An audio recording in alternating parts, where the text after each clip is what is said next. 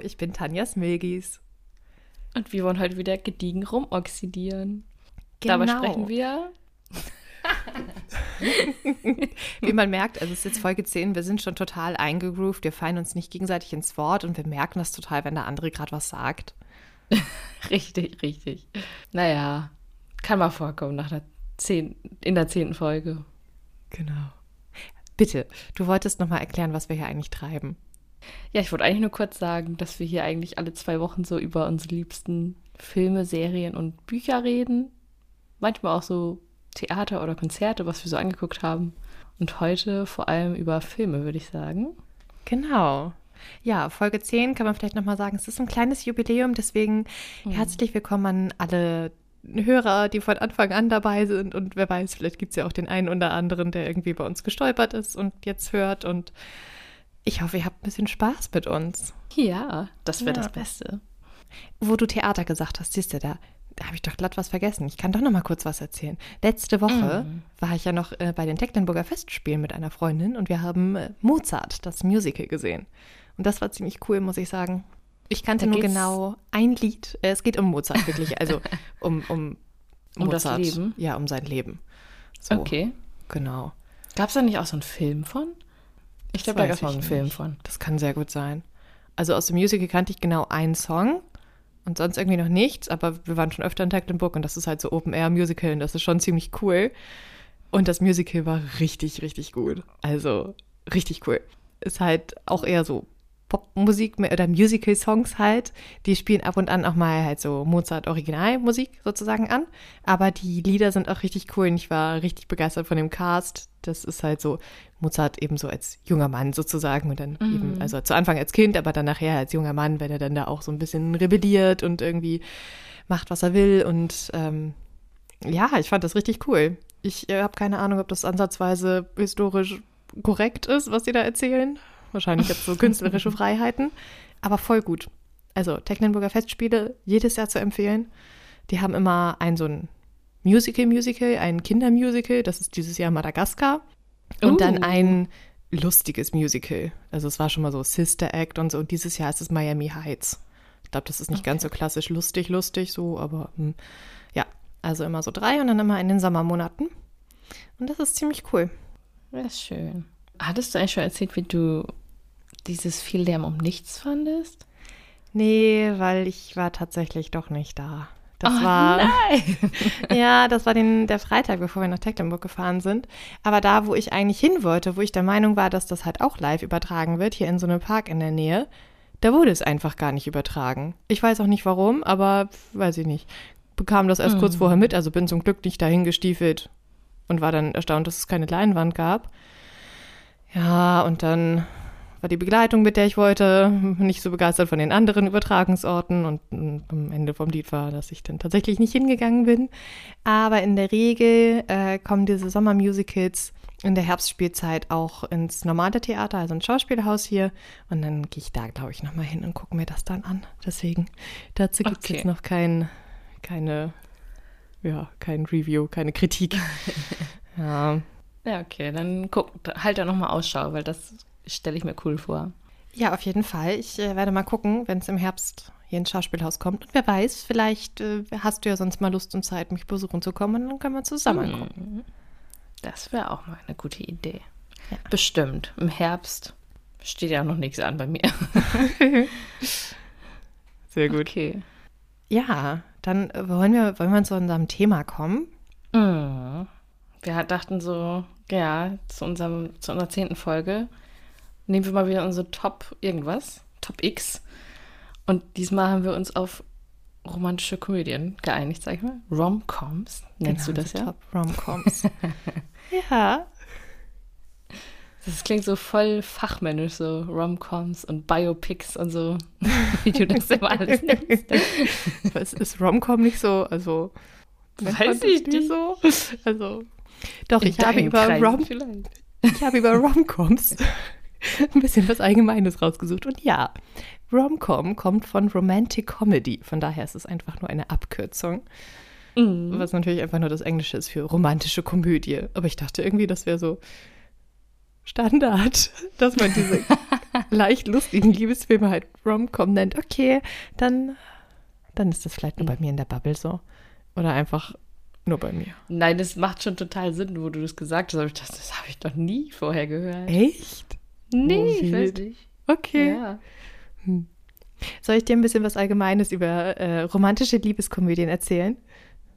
Gerne. Naja, ich war zu Anfang so ein bisschen am überlegen, so was für romantische Komödien gibt's denn? Was ist denn da so mein Top? Und mir fiel nichts ein. Und dann dachte ich, bevor ich nachher dann keine Filme habe, was, wie du weißt, nicht der Fall ist, informiere ich mich einfach mal allgemein darüber. Und äh, so die Romcoms sind ein Subgenre von Filmkomödien oder von Liebesfilmen. Im Mittelpunkt stehen romantische Beziehungen und die damit verbundenen dramatischen Verwicklungen und Hindernisse für die beiden Liebenden. Die Erzählung ist meist eher so heiter und endet in einem Happy End. Das gefällt mir ja auch immer, kein offenes Ende. Und es ist meistens auch eine idealisierte Darstellung von der wahren Liebe, weil finden sich zwei, sehen sich zum ersten Mal und verlieben sich dann so. Es ist immer so leichtfüßig und charmant humorvolle Darstellung ohne so tiefere Ironie oder satirischen Biss und so. Also eher so seichte Ja. Unterhaltung, nicht so richtig tiefgehend. Also immer so das, wenn man auf dem Sofa sitzt und so denkt, was könnte man denn jetzt mal gucken? Man will nicht so groß nachdenken, dann geht so eine Rom-Com. Aber was man da vielleicht gar nicht denkt. Romcoms haben tatsächlich einen äh, historischen Hintergrund, denn die gab es sozusagen immer schon. Das gab nämlich auch so im Klassikerbereich auch Liebeskomödien, zum Beispiel Shakespeare sprachen wir ja drüber. Der Sommernachtstraum ist das zum Beispiel und was ihr wollt oder wie es euch gefällt und sowas. Äh, und potenziell ja bestimmt auch ähm, viel Lärm um nichts. Ja, also vom Ding Fall. her, ne? Ja, genau. Einen kleinen ähm, ähm, ähm, Call-out zu unserer letzten Folge. Nein, so heißt das nicht. Naja, äh, wir sprachen in unserer letzten Folge ja über die Marvelous Mrs. Maisel, ein Screwball-Comedy. Und das wiederum ist nämlich ein Subgenre von Romantic-Comedies in der Regel. Die Hochzeit von dieser Screwball-Comedy war in den 30ern und 40ern. Und äh, das beschreibt halt so Komödien mit so ganz skurrilen Personen oder so skurrilen Eingeheiten. Und naja, das passt total auf Mrs. Maisel und Gilmore Girls und so, ne? Mhm. Ich bin jetzt auch fast fertig. Thematisch für eine Rom-Com, wie man sie sich denken kann, geht es in der Regel um zwei junge, liebenswerte Personen, die so richtig füreinander gemacht sind. Einfach so die wahre Liebe, aber durch verschiedenste Dinge voneinander ferngehalten werden. Und, und durch verschiedene Hindernisse wird diese Liebe ja, verhindert bis zum Happy End. Und das kann sowas sein wie Klassenunterschiede oder arm und reich oder dass die Eltern dann den einen nicht, den, den anderen nicht mögen oder auch Ex-Partner, also alles, was einem einfällt. So, ich meine, wir können ja die Filme, die wir dann gleich besprechen, mal gucken, ob das passt, aber ich schätze, das wird überall irgendwie der Fall sein. Also das ist halt so ein bisschen so die Thematik einer klassischen Rom-Com. Und dann, was auch äh, klassisch ist und häufig in Rom-Coms genutzt wird, ist das sogenannte Meet Cute. Davon schon mal gehört? Nee. Meet cute? Genau, also aus dem Englischen so niedliches, niedliche Situation, niedliches Aufeinandertreffen, so Boy meets Girl in a cute way. Das sind diese klassischen, ja, das sind diese klassischen Sachen, wie das ja immer so anfängt bei einer Rom-Com. Äh, weiß ich nicht, dass die Frau den Mann halt halb in den Armen stolpert oder halt so, oh ja. so Personen. Oh Gott, ich habe, äh, glaube ich, mindestens, oh Gott, Jetzt, wenn ich jetzt mal so überlege, was ich mir aufgeschrieben habe, habe ich mindestens drei oder vier Beispiele, wo das einfach nicht Ja. zutrifft, sondern wo die sich am Anfang hassen oder so. Ist das denn immer noch eine romantische Komödie? Das wäre dann so ein Meet Ugly. ja, genau. Das gibt es tatsächlich auch so als Begriff. Ja, aber sonst ist es bei Meet Cute auch so, dass treffen zwei Personen aufeinander, die halt in der Regel nicht aufeinandertreffen würden, weil ne, diese Klassenunterschiede da sind oder der eine arm, der fällt andere mir reich und so, ne? Ja? Äh, diese, es gab mal so Jennifer Lopez-Romanzen, wo die irgendwie, ich weiß nicht mehr welcher Film das war, wo sie, glaube ich, so eine Putzfrau ist in so einem Hotel und dann ist sie auf der Straße irgendwie gestolpert und dann wird sie fast angefahren, aber so ein Typ hilft ihr noch irgendwie ihren Schuh da aus dem Gully zu ziehen oder so. Genau das ist es. Genau, Ja. genau. So, das ist halt so diese zwei Personen, die einfach die wahre Liebe sind voneinander, müssen irgendwie aufeinandertreffen. Und halt bei sowas. Da kann es dann halt auch gerne mal so ein bisschen clashen, so dass sie dann, mm, ähm, ja, weiß ich nicht, dass dann die arme Person dann sauer ist auf die Reiche, weil die Reiche so raushängen, dass sie reich ist oder so. Aber die treffen sich dann Ja. danach halt immer wieder, bis dann die wahre Liebe sich so durchsetzt. Okay, ja, ähm, ja, Bridget Jones mit dem, wie heißt der nochmal ihr Typ? Mr. Darcy. Ist denn aber, guck mal, jetzt sowas wie Stolz und Vorurteil, ne? Habe ich da jetzt nicht mit reingezählt, weil das für mich keine Komödie ist. Nee, es für auch mich auch nicht. lustig ist. Aber das ist ja auch so ein bisschen, wegen, weil, wo du gerade Mr. Darcy sagst, mit ihr und Darcy ja auch so, dass sie sich immer missverstehen und sich ja auch immer zuerst so negativ, also meet ugly eigentlich die ganze Zeit, Ja. bis sie dann irgendwie trotzdem sich verliebt haben. Soll ich dir mal was Ah. sagen, was mit auf meiner Liste steht von den fünf Filmen, die ich erzählen will? Bridget Jones? Ja. Ja, das passt. Also ich meine, alle Hugh Grant-Filme so ungefähr aus den 90ern. Ja, das stimmt. Aber also, ich meine, das ist ganz spannend, was du sagst, weil Bridget Jones ist tatsächlich einfach sozusagen eine Art moderne Version von Pride and Prejudice, also Stolz und Vorurteil. Mhm. Und bei Stolz und Vorurteil, ich habe dann auch kurz überlegt, es gibt ja auch ein richtig, also ich mag die Verfilmung mit Keira Knightley total gerne, finde ich richtig süß. Ja. Aber das ist so auf der einen Seite eher, finde ich, Historienfilm und dann tatsächlich auch weniger Komödie, sondern dann, dann Mhm. eher schon, also so klassische Romanze. Und bei Ja. Bridget Jones ist es ja wirklich, genau, mit, mit ihr Mr. Darcy. Die mögen sich ja zu Anfang dann gar nicht. Es ist doch aber sehr komisch, wie sie überhaupt ist. Sie ist so sehr. Ja. Also sie ist gar nicht so. Sie ist auf peinlich gemacht. Ich finde sie gar nicht so mega peinlich, aber Nö, ist halt so Nö. eigentlich so leicht verpeilt normaler Mensch. ja, genau. Und das ist halt, finde ich, in vielen Rom-Coms ein bisschen ungewöhnlich, weil die Frau meistens immer so perfekt ist oder irgendwie so total süß und toll und so weiter. Und sie ist halt ist Nicht ungeschickt. genau. Und das ist halt aber das Lustige daran und irgendwie so das Sympathische an ihr. Und Ja. ich meine, es ist auch traurig, dass man das jetzt wieder hervorhebt, weil eigentlich sind ja die meisten Leute so, aber Ja. Aber vielleicht ich ist es, es ist ja, das ist ja ein britischer Film und auch nach einem britischen Roman. Vielleicht ist das so ein bisschen dieser britische Humor. Ich glaube, das ist immer Ja. noch mal ein bisschen was anderes, als wenn du so Hollywood hast. Wo findet er überhaupt mal eine Schauspielerin, Mhm. die irgendwie bereit ist, sich irgendwie 20 Kilo anzufuttern dafür? Ja, das sowieso. Ja. Also der Film ist von 2001. Das heißt, Mhm. falls wir, vielleicht haben wir jüngere Hörer, die diesen Film gar nicht kennen. Er ist sehr sehenswert. Ist halt Ja, äh, Bridget Jones, über 30, Single und frustriert. Und ist doch auch eigentlich ein Buch, oder? Ja, genau, ist auch ein als Buch. Genau, Ja. genau. Im Deutschen hat dieser Film ja den wunderbaren Untertitel Schokolade zum Frühstück. Kann ich Mhm. durchaus verstehen. Ist manchmal ganz geil. Habe ich vielleicht auch schon gemacht. Oder Eis zum Frühstück. Ja. Okay. Naja, jedenfalls die arme Bridget Jones, die dann eigentlich jetzt doch gerne mal ihren Mann hätte und dann geht es halt eigentlich darum, wie sie dann so ein Jahr lang versucht auch abzunehmen und das Rauchen aufzuhören. Eigentlich auch spannend. Heutzutage, glaube ich, raucht so gut wie niemand mehr in irgendwelchen Filmen. Macht man gar nicht mehr. Ihre Mutter Mhm, versucht sie dann mit Mark Darcy, Colin Firth zu verkuppeln und Bridget Jones, Renée Zellweger, die ich übrigens, also finde ich eine richtig gute Schauspielerin. Ja, ist die eigentlich, ist die auch Britin? Nee, die ist tatsächlich Amerikanerin. ja, das okay, wusste ich auch nicht. Ich hätte sie auch irgendwie eher britisch verordnet, weil ich glaube, sie hat nämlich auch bei der Verfilmung von der Autorin von Peter Hase, ich glaube, darüber sprachen wir auch schon mal, äh, Beatrice Potter, da spielt sie nämlich auch mit. Also spielt sie ja die Beatrice Potter. Nee, aber die ist Amerikanerin und das führte wohl auch total zu Kontroversen. Also alle Sachen, die ich Mhm. 2001 sicherlich nicht mitbekommen habe, als ich diesen Film geguckt habe. Nee. Aber die hat wohl halt so Akzenttraining eben gemacht und ich meine, ich habe den noch nie im Original gehört, äh, geguckt. Aber sie soll wohl gut klingen. So. Mhm. Nachdem sie dann, ihre Mutter versucht, sie mit Darcy zu verkuppeln, da, ne, eindeutig irgendwie die, der Hinweis sozusagen auf Pride and Prejudice, das ist ja auch Mr. Darcy. Aber dann mitbekommt, dass er sie auch doof findet, findet sie ihn auch doof und dann bandet sie mit ihrem Chef an, mit Hugh Grant.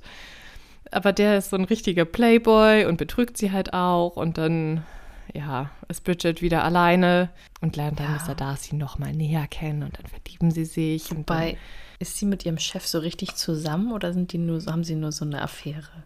Also sie Ah. sind vielleicht kurz zusammen. Ja, ja, irgendwie. Also ich glaube, sie interpretiert das schon als Beziehung und er versucht es ja so ein bisschen. Er versucht sie dann ja auch zurückzugewinnen und sagt, ach nee, er macht das nie wieder und so. Aber sie glaubt ihm ja nicht. Und dann gibt es ja dieses, dieses großartige Ende, wo sie dann mit Darcy anbandelt und der dann ihr Tagebuch liest, wo sie reingeschrieben hat, Darcy ist doof. Ach, ist er weg und dann rennt sie ihm doch hinterher in diesen riesigen äh, Leoparden-Unterhosen mitten auf der Straße und er hat ihr nur ein neues Tagebuch gekauft, damit sie jetzt aufschreiben kann, wie es wirklich ist. Stimmt, aber man denkt so, oh, das war's jetzt. Ja, richtig. Mhm. Das muss natürlich auch in so, einer, in so einem guten Film, muss da nochmal so eine Spannung Genau. am Ende sein, dass die sich erstmal streiten und erstmal wieder auseinander und man denkt, jetzt war's das und dann, Genau, und dann denkt man, oh Gott, der Film geht nur noch fünf Minuten und dann kommen sie doch wieder zusammen. Ja. Ich fand den immer sehr süß. Ich mochte den. Den zum ersten Mal irgendwie auch auf DVD, glaube ich, bei einer Freundin zu Hause beim Filmabend geguckt. Aber der ist halt echt lustig und ich weiß nicht, mit, ach, weiß ich nicht, elf, zwölf oder was wir da, oder ungefähr zwölf, zehn, mm. weiß ich nicht, waren irgendwie, als wir den geguckt haben, da hat man sich dann amüsiert über so eine über 30-jährige Frau, die noch keinen Mann hat und dann, wie das so wichtig ist. Es war halt schon lustig, aber Bridget Jones, ja, die ist halt auch so wunderbar tollpatschig. Es ist so, das ist, da ist so der Komödienaspekt fast noch größer als der romantische Aspekt. Aber ich mag den Film. Das ich ist mag so eine richtige, richtige klassische Filmkomödie. Ja, genau, also so richtig, wo auch ihr Liebesleben ja so, ist ja schon eigentlich Mittelpunkt, wobei ihre Karriere auch so ein bisschen arbeitet in so einem Verlag oder bei einer Zeitung oder sowas, ne? Ja. Also ist ihr, glaube ich, auch wichtig und so weiter, aber irgendwie, ihre Freunde sind ja auch immer so ein bisschen so, ja, Bridget, du musst ja auch mal jetzt einen Mann finden und ja, die also, Mutter auch. geht schon viel darum und ähm, deswegen finde ich das auch total klassische romantische Komödie mhm. und kann man sich immer mal angucken. Also ist jetzt auch nicht so ein Depri-Film oder so. Es gibt auch so Filme, die sich da so runterziehen, weil sie zu dramatisch sind oder so. Ja. Zu romantisch? Wurde das so von Anfang an klar heißt, das ist die wahre Liebe und die wahre Liebe besiegt alles? Ja. Das ist manchmal auch nervig. Also, wo, wo kategorisiert man so diese ganzen Nicholas Sparks-Filme ein? Das ist für mich halt auch nicht Komödie, oh. sondern es ist so richtig so Nein. Romanze, ne? Und meistens ja, ist es auch die sind ja eigentlich Drama. immer traurig, das stimmt doch immer irgendwie. Über Nicholas Sparks, ja. ich finde, können wir mal eine Sonderfolge Nicholas Sparks machen. Ja, also so, das ist sowas, was ich auch voll gerne gucke, aber es ist so. Oh. Ja, das ist noch was anderes. Genau. Ja. Von Bridget Jones gibt es ja auch noch Teil 2, der ist von 2004, mhm. und Teil 3, der ist von 2016. Den zweiten Teil finde ich noch irgendwie ganz lustig. Das ist, hast du die mal gesehen, Teil 2 und 3? Also Teil 2 ist das da, wo sie dann nochmal, wo sie auch im Gefängnis ist in ja. Thailand und so. Und ja, ich liebe diese Szene, wo sie da in Thailand im Gefängnis sitzt mit diesen Mädels und dann erstmal Like a Virgin mit denen singt. Ich finde das so lustig. Das finde ich jetzt eigentlich ja. eine der besten Szenen. Stimmt, das ist ganz cool. Ja. Ja, den letzten weiß ich nicht, habe ich glaube ich nicht wirklich gesehen. Der war ja, Bridget zu spät Baby. auch. Äh, ist halt, naja, mit Mr. Darcy, Colin Firth und dann statt Hugh Grant ist dann ähm, Patrick Dempsey dabei. Ach ist ja, halt genau. So, Warum? Okay, ich weiß nicht. Hugh Grant hatte keine Lust, keine Ahnung. Was ist so? hm, ich weiß nicht. Da hätten nicht mal alle sagen nicht mein Favorite. Ja. Hätten sie alle sagen sollen, haben keine Lust mehr. Wobei das Lustigste am Teil 3 ist eigentlich, es fängt damit an, dass sie, also Hugh Grant spielt eine Figur, heißt, die heißt äh, Daniel Cleaver und am Anfang von Teil 3 sind sie bei seiner Beerdigung, weil er ist mit dem Flugzeug irgendwo abgestürzt und für tot erklärt. Und das Ende vom Film ist einfach so nochmal, dass man Schlagzeilen sieht mit, oh, er wurde doch gefunden, lebendig im Dschungel, er hat sie überlebt. Das wow. ist eigentlich fast das Lustigste an dem Film. Der Rest ist so, naja, ach, ich hatte mal gesehen. Mhm. Ja. Nee, aber der erste okay. ist eigentlich so, ja, es ist eigentlich noch das Beste. Wie sie dann da auch immer mit ihrem Schlafanzug und, und Essen im Bett sitzt und es macht, es macht sie einfach sehr sympathisch. Es ist so, ja. Mit ihr, ich kann mich mit ihr durchaus identifizieren hier und da. Doch, ja. Finde ich auch gut. Ja, jetzt sind wir so reingesprungen. Wir sollten vielleicht sagen, wir haben uns nicht so entscheiden können, deswegen gibt es diesmal mehr als nur drei Filme pro Person. Und es ist, es ist nicht mehr ganz so richtig so ein Ranking. Also zumindest nicht, dass wir sagen, das wäre jetzt genau. Platz fünf und so, sondern eher, naja, fünf, die wir erwähnenswert finden. Ja, also ich, im Gegensatz zu Tanja, hatte ich so ein bisschen Probleme, mich einzugrenzen, weil mir dann doch, als ich überlegt habe, ziemlich viele Filme eingefallen sind, wo man sich aber vielleicht bei Teilen Wobei ich habe mich jetzt schon auf die bezogen, die auf jeden Fall Liebeskomödien sind, aber bei manchen vielleicht streitet, ob es denn nicht vielleicht nur eine Komödie ist oder noch was anderes. Aber ich kann ja einfach mal das erste sagen, was mir denn so eingefallen ist. Und das ist von 2009 der Film Selbst ist die Braut, beziehungsweise The Proposal heißt es auf Englisch. Ah, das ist mit Sandra Bullock und äh, Ryan, Ryan Reynolds. Reynolds. Genau. Ja. Und ich finde sie so witzig. Also die hat ja jetzt auch zuletzt relativ lustige Filme gemacht. Und ich finde die einfach so lustig, Sandra Bullock. Ja, und die Kombi mit den eine beiden. großartige Schauspielerin, finde ich. Ja, das ist einfach so geil, weil also die Konstellation ist halt so, dass die beide in so einem Verlag arbeiten in New York und sie ist seine Chefin, Margaret Tate, und er ist halt quasi ihr Assistent sie hat dann so ein Meeting mit ihren Chefs, sie wird nach oben berufen und da kommt bei raus, dass sie da nicht mehr arbeiten darf oder dass die mitbekommen haben von der Einwanderungsbehörde, ihr Visum läuft aus. und sie muss zurück nach Kanada, so ungefähr, weil sie sich da nicht drum gekümmert hat, weil sie halt ist so eine Workaholic und sie hat immer ganz viel anderes zu tun und das Verhältnis zu Andrew, ihrem Assistenten, also Ryan Reynolds, ist dann so, dass er sogar immer ihren Kaffee so ganz speziell und so weiter immer holen muss und ihr da hinstellen muss. Also es ist so ganz, die hat so ihre Marotten und er weiß schon ganz genau, dass er sie immer einhalten muss, weil sie sonst ausflippt, so ungefähr. Und da ist er dann auch dabei und merkt so, oh, äh, okay, äh, was ist jetzt los? Und sie hat sich sofort überlegt, äh, sie sagt, nee, das Problem ist schon ganz gelöst, weil sie wird ja Andrew heiraten. also äh, kein Problem, ja, äh, sie muss gar nicht. sie muss gar nicht, sie muss gar nicht raus, sie wird äh, ihren Assistenten heiraten. Und alle erstmal so, äh, okay, sowas haben wir gar nicht mitbekommen und so weiter. Und er nur so, nein. Und dann hat sie aber quasi das so gedreht, dass sie ihn erpresst, ähm, erpressen will zum, zumindest, also sagen wir, dass sie seine Karriere so zerstört und er erpresst sie dann, indem er sagt, okay, ich mache das für dich, wenn ich dann eben Lektor werde. Und sie, ja, okay.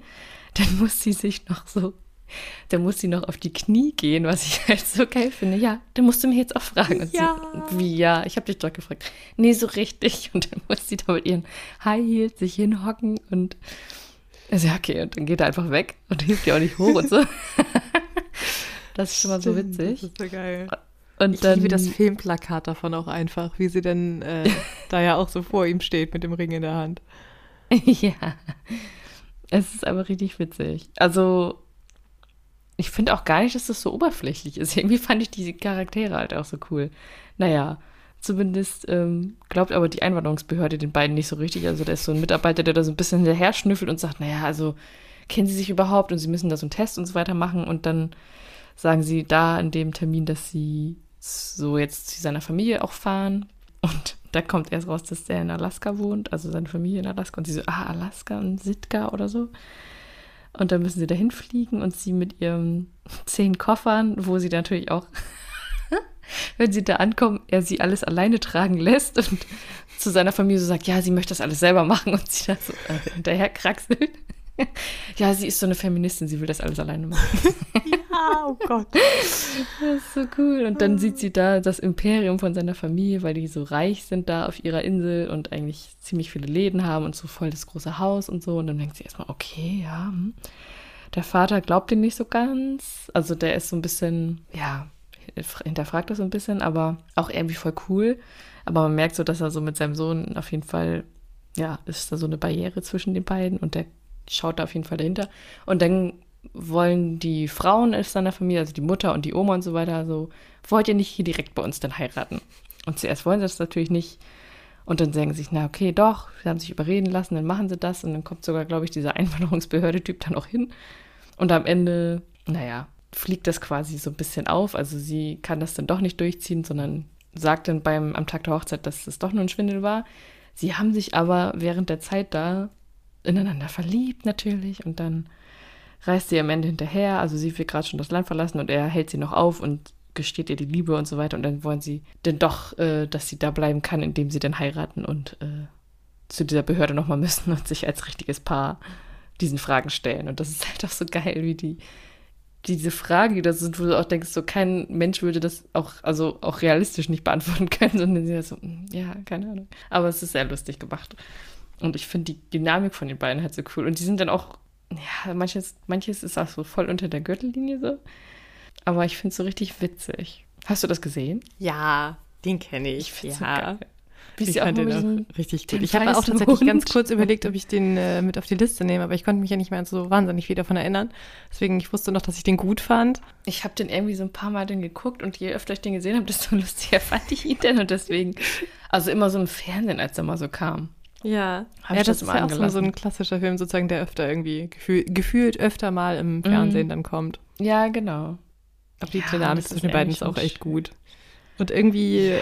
auch ganz cool, dass das mal so umgedreht ist mit dieser Machtkomponente, dass dann mal die Frau mhm. theoretisch mehr Macht hat als der Mann. Ja, und sie ist halt auch erstmal so eiskalt, also so eine richtige Karrierefrau und keine Gefühle und kein, also so Eisblockmäßig und dann, wo sie da natürlich zusammen in diesem Zimmer schlafen müssen, weil ihre Fam also weil seine Familie davon ausgeht, dass sie ja zusammen mhm. sind.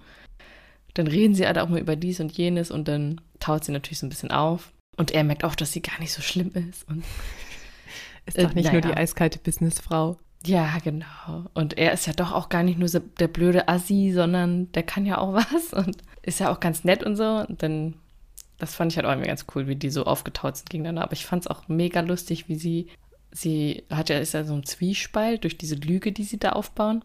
Und dann fährt sie so einmal mit dem Fahrrad in den Wald und will sich so ein bisschen ablenken, weil sie ja damit nicht klarkommt. Und dann trifft sie so die Oma von ihm, die da so einen komischen Tanz im Wald aufführt, irgendwie so ein, weiß ich auch nicht, Naturtanz oder einfach so ein Entspannungstanz. Und dann kommt das sie damit zu. Doch, sie kommt damit zu und dann wird sie da, tanzt sie da auch mit und dann fängt sie aber an, so ein Hip-Hop-Lied zu tanzen. Und das ist so witzig, wie sie denn da so anfängt rumzurappen. Also sie wollen eigentlich so ja, der Wind und bla bla bla. Und dann hat sie so ein Beat drin von dieser Trommel und äh, singt dann irgendwie, ich weiß gar nicht mehr, wie das heißt, das Lied, aber so ein Hip-Hop-Lied auf jeden Fall. Und dann in der Situation kommt er natürlich dazu und denkt sich so, mm, okay. oh Gott. Ja, ja, genau. Peinlich auch. Aber ja. sehr witzig. Und am Ende ein schönes Ende, fand ich. Ja. Das ist, finde ich, auch immer so ein Ding bei diesen Romcoms dass es dann so diese lustigen Situationen manchmal auch einfach echt so eher Richtung peinlich und Fremdschämen gehen, dass man dann nicht weiß, soll mhm. man jetzt eigentlich lachen oder findet man es einfach nur unangenehm? Ja, ne? Ja, das stimmt. Soll ich weitermachen? Ja, oder? kannst okay. du. Mehr habe ich nicht zu sagen. Okay. dazu, dazu. äh, ich habe einen Klassiker, und zwar einen richtigen Klassiker noch im Angebot. An den musste ich tatsächlich auch relativ schnell denken. Von 1961, Breakfast mhm. at Tiffany's. Ja. Hast du den gesehen? Ja, habe ich schon mal gesehen, aber vor Ewigkeiten. Und ja, ich weiß nicht mehr viel von der Romanze so ein bisschen. Also. Ja, ich weiß auch nicht, ob man, also das ist vielleicht auch so ein Film, wo die Frage ist, ob man ihn wirklich als romantische Komödie einsortieren kann, aber laut Internet ja. Äh, es ist halt ein Film in der Hauptrolle mit Audrey Hepburn und die hat mich irgendwie früher schon fasziniert und ich finde die so wahnsinnig hübsch. Und dann fand ich irgendwie Breakfast at Tiffany's immer spannend, also Frühstück bei Tiffany. Und ich habe diesen Film sogar tatsächlich auf DVD und mag den sehr gerne. Es ist auch nach einem Buch, das wusste ich tatsächlich nicht. Und das spielt halt in New York und geht um das Partygirl Holly Golightly, gespielt von Audrey Hepburn. Und die frühstückt halt mit Vorliebe nach langen Partynächten und so dann bei Tiffany's. Und zwar nicht, dass man dann da irgendwie frühstücken geht, sondern das ist so, diese klassische Szene, die bestimmt sehr, sehr viele auch im Kopf haben, äh, mit Audrey Hepburn in so einem langen schwarzen Kleid, große Sonnenbrille und dann nur so ein Kaffee im To-Go-Becher und ein Croissant in der Hand und dann spaziert sie halt vor Tiffany's rum und äh, schaut sich das an. Also Tiffany, der Schmuckladen und frühstückt da ihr Croissant. Ja, die ist halt so ein richtiges Partygirl und äh, feiert immer lange und schläft lange und in dem Haus, in dem sie wohnt, da zieht dann ein, äh, ein neuer Mensch ein, Paul heißt der Gute, aber weil Holly findet, er sieht aus wie ihr Bruder Fred, nennt sie ihn Fred. Und der ist total fasziniert von Holly. Also vielleicht so für die 60er Jahre irgendwie typisch. Heute würde man es wahrscheinlich nicht mehr ganz so machen, dass es natürlich darum geht, dass Fred sie dann irgendwie spannend findet und mehr so ein bisschen aus seiner Sicht auf, auf sie, was sie dann so macht. Die beiden ähm, freunden sich dann auch an, aber es wird halt keine Liebe draus, weil Holly das halt nicht möchte, denn sie hat eigentlich den Plan, reich zu heiraten. Und zwar einen, ähm, ach, ich will Mexikaner, nee, nee, einen Brasilianer, einen reichen Brasilianer. Das plant sie eigentlich so, sie hat auch schon einen im Auge, den will sie reich heiraten und dann hat sie ausgesorgt. Und arbeiten tut sie halt auch nicht, sondern naja, ist Partygirl und lässt sich dann hier und da mal Geld zustecken von, von Herren für die Toilette, so heißt es. Also im Film ist es sehr subtil, im Buch ist es wohl deutlicher, dass sie theoretisch eine Prostituierte sein soll. Im Film kommt es halt echt nicht rüber, fand ich. Naja. Hm. Irgendwann zwischendurch kommt noch raus, dass Holly eigentlich mit 14 schon mal von ihren Eltern verheiratet wurde. Aber den, der Ehemann taucht nämlich einmal auf, aber der geht dann auch wieder. Also alleine, dass man mit 14 verheiratet wurde, naja. Danach landen dann Holly und äh, Paul auch tatsächlich im Bett miteinander, aber Danach geht Holly dann weg, um ihren reichen Mann dann zu heiraten und dann stirbt ihr Bruder und dann ist sie auch ist alles sehr dramatisch. Äh, am Ende ist es aber so kurz davor, dass sie dann doch diesen Brasilianer mit dem äh, auf seine riesige Finca nach Brasilien fliegen kann. Und am letzten Tag in New York, also dramatischer Höhepunkt, wird Holly dann verhaftet und Paul bekommt das mit, weil die Polizei nämlich glaubt, dass Holly ein, eine Beziehung hat zu einem Gangsterboss, der im Gefängnis sitzt, weil sie den, also sie wurde halt immer dafür bezahlt, dass sie einmal die Woche ins Sing Sing fährt, wie sie dann immer sagt, und dann den Wetterbericht weitergab, was aber halt dann eigentlich nur unter Gangstern irgendwie hat sie halt Nachrichten überbracht. Aber sie sagt natürlich, dass sie nichts davon weiß. Also diese ganze, diese mhm. Figur von Holly ist halt irgendwie relativ seicht und äh, nicht so wahnsinnig tiefgründig und irgendwie auch ziemlich naiv. Am Ende wird sie dann gerettet von Paul und die Hochzeit platzt, weil ihr brasilianischer Mensch sagt so, nee, ich kann ja niemanden heiraten, der im Gefängnis war. Und dann gibt es eine oh. sehr romantische und dramatische Endszene. Holly hat nämlich eine Katze und dann sitzen sie aus irgendwelchen Gründen mit dieser Katze im Taxi und das regnet draußen ganz toll. Dann läuft die Katze weg und dann läuft sie hinterher und wird ganz nass und sucht diese Katze. Und Paul läuft hinterher und dann stehen sie im Regen. Audrey Hepburn mit dieser nassen roten Katze im Arm und dann sagt er, dass er sie liebt und dann küssen sie sich und das ist das Ende. Ach, daran kann ich mich noch erinnern, nämlich, dass sie mit dieser Katze im Regen mhm. steht. Ja, genau. Das ist das Letzte, was passiert. Ja, genau, damit, damit endet es dann nämlich tatsächlich. Aber ist sie denn zufrieden, dass sie aber mit ihrem Nachbarn da zusammengekommen ist? Was macht er denn überhaupt? der hat so eine Sugar-Mama, die ihm da irgendwie zu Anfang was finanziert. Und ich weiß gar nicht, ich glaube, oh, ich glaube, der arbeitet nachher auch irgendwie was. Aber also eigentlich maximal unpraktisch, dass sie einen Sugar-Daddy braucht und er eine Sugar-Mama hat. Das ist so, ne? Dann müssen die irgendwas anderes machen. Ja. Und ähm, weißt du, was mich ja? gerade an deiner Erzählung am meisten gestört oder verstört hat er, dass sie mit, also sie ist ja mit Paul im Bett gelandet irgendwann ja. und sie, sie ist am Ende noch verliebt. Aber dass, dass, sie, ihm, meinte, dass, dass sie ihm am Anfang Fred nennt, weil er aussieht wie ihr Bruder. Da habe ich gar nicht drüber nachgedacht. Aber ja, das ist, ja, das ist nicht also so ich fand, schön.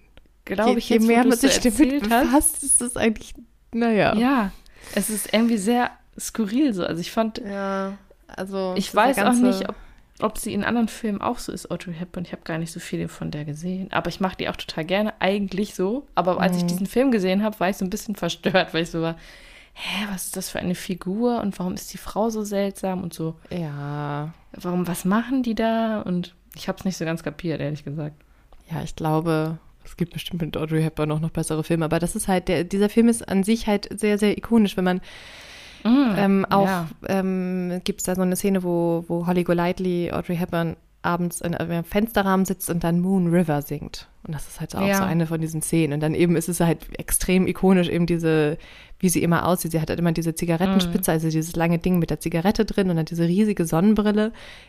Und ich glaube, das erste Mal, dass ich mit diesem Bild in Kontakt kam, war, das gibt so als Silhouette, als so ein riesiges Bild bei Ikea. Das kennst du bestimmt mhm. auch. So mhm. weißer Hintergrund ja. und dann schwarz, das da drauf gedruckt. Das hatte eine Grundschulfreundin von mir immer im, bei sich im Zimmer hängen. Und ich fand das so schön und wollte das auch voll gerne haben. Ich habe es bis heute nicht. Jetzt bin ich, glaube ich, auch drüber hinweg. Jetzt brauche ich das nicht mehr. Aber das war irgendwie, hat mich das sehr fasziniert und dann wollte ich diesen Film unbedingt sehen.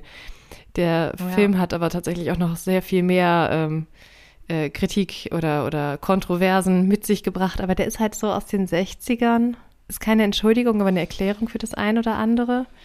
Zum Beispiel gibt es so einen japanischen Nachbar, der da auch in dem Haus wohnt. Und das ist einfach ein, so ein stinknormaler, weißer amerikanischer Schauspieler, der Make-up gekriegt hat und Zahnprothesen. Also, und dann halt die Darstellung von dem ist es halt auch so, naja, ziemlich rassistisch. Aber für die 60er. Ja. Äh, aber äh. gab es keine anderen, die das, ne? Naja, hätte schon welche gegeben, aber machte man halt nicht. So, ja. weil, weiß nicht, in den 60ern hat man wahrscheinlich noch gedacht, nein, nein, ach, wir nehmen mal lieber so einen amerikanischen Schauspieler. Ich glaube, auch damals wird es schon asiatischstämmige oder, oder Menschen, mhm. amerikanische Schauspieler gegeben haben, die asiatische Gesichtszüge haben. Aber nein, man macht es mit Make-up und so. Es ist so, hm, naja, naja. Mhm. Ich habe noch drei Fun Facts zu diesem ja. Film. Audrey Hepburn war nur die zweite Wahl für die Rolle der Holly Golightly. Eigentlich wollte man Man äh, Marilyn Monroe haben. Und ich glaube, das hätte mhm. dem Film ein sehr, sehr anderes Image gegeben. Aber ihre ja. Manager, äh, Manager haben ja davon abgeraten, weil sie ja eh schon so, also Marilyn hatte ja eh schon so ein bisschen so leichtes Sexbomb-Image ähm, und man wollte das jetzt nicht mit diesem Film noch mehr Richtung Prostitu Prostitution leiten. Deswegen lehnte sie ab. Ja. Verständlich. Ja. ja. Dann eben dieses äh, wirklich sehr ikonische Bild von ihr mit dieser Zigarettenspitze und diesem langen schwarzen Abendkleid wird heute noch äh, immer wieder irgendwo zitiert oder wird als, als Bild, Grafik, wie auch immer, sehr häufig verwendet. Und dieses Kleid wurde 2006 für 692.000 Euro versteigert. Und damit ist es das teuerste Textil der Filmgeschichte. Oh, ja. Und inzwischen kann man bei Tiffany's in New York auch frühstücken. Die haben so ein richtiges Café da drin. Wenn ich aber, also ich möchte irgendwann gerne mal nach New York und dann möchte ich so, so mm. Breakfast at Tiffany's machen wie sie mit Croissant und Kaffee to go und dann nur vorbeilaufen. Ja, Window Shopping. Genau. Ja, das war's. Mehr habe ich nicht. ja. Okay. Doch, auch eine gute Wahl auf jeden Fall. Aber ich fand, also ich, was ich dazu nur noch zu sagen hätte, ist so, zum Beispiel Casablanca fand ich irgendwie mega cool.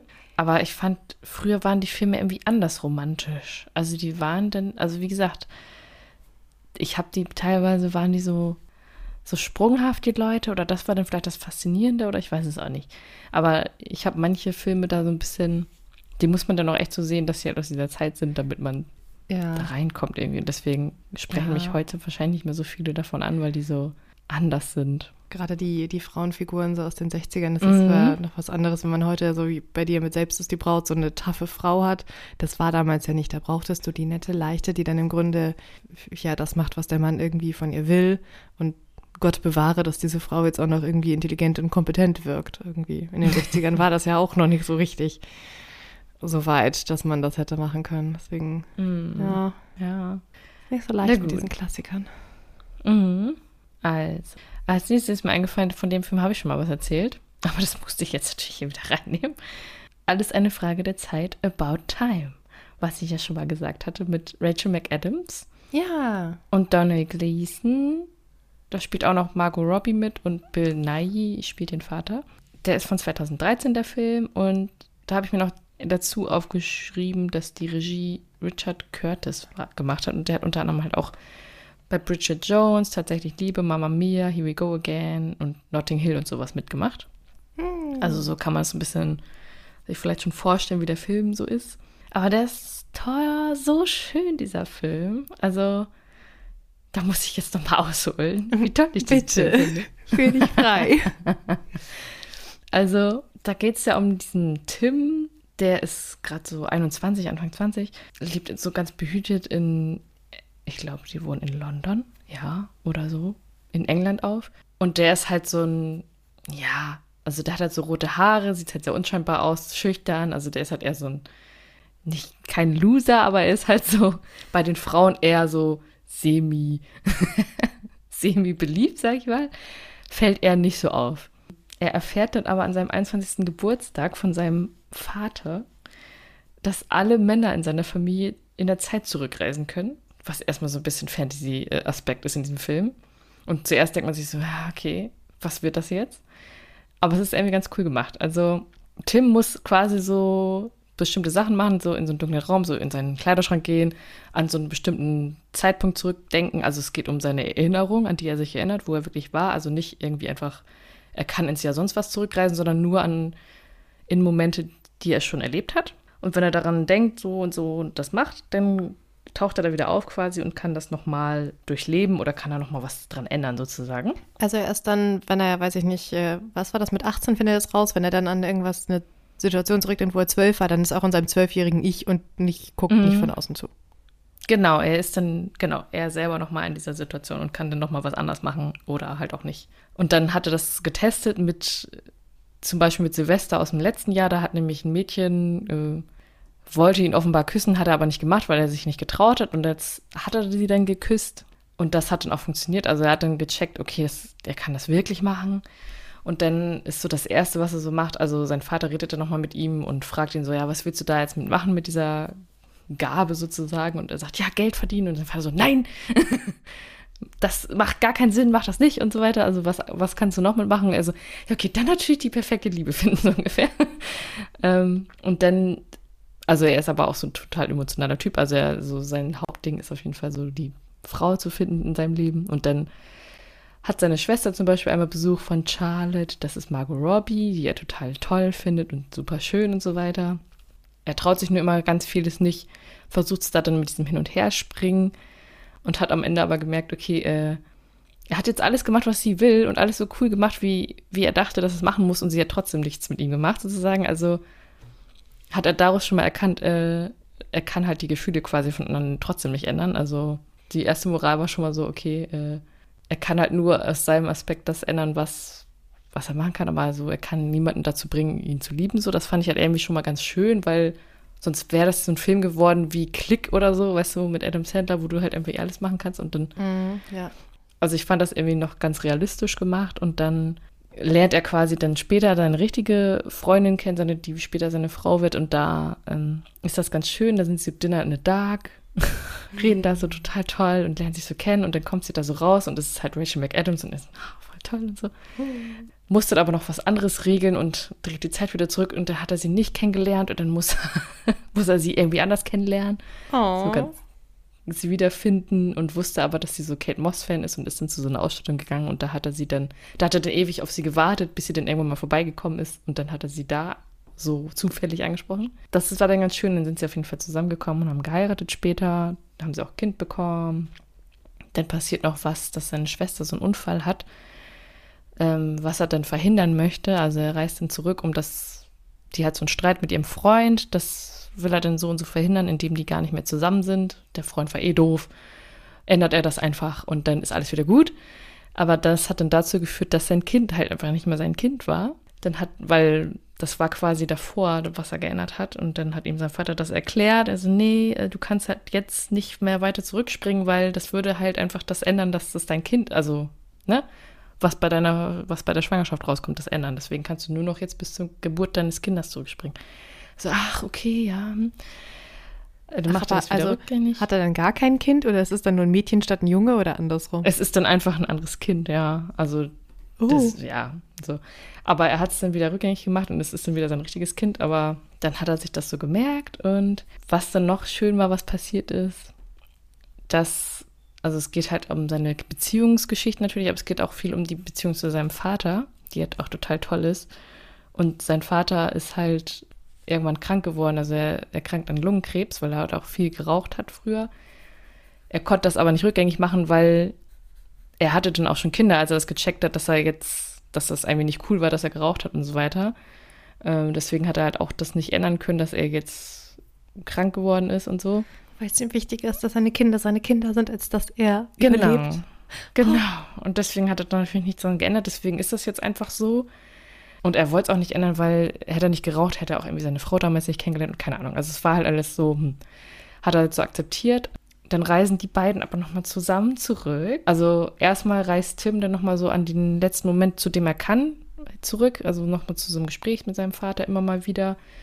Und einmal, also seine Frau ist dann wieder schwanger. Er weiß also, okay, bald kann er gar nicht mehr zurückreisen, weil seine Frau dann wieder ein Kind kriegt und dann kann er, also, ne, das wird mhm. das ja wieder ändern ist er da quasi zum letzten Mal mit seinem Vater, das weiß er dann.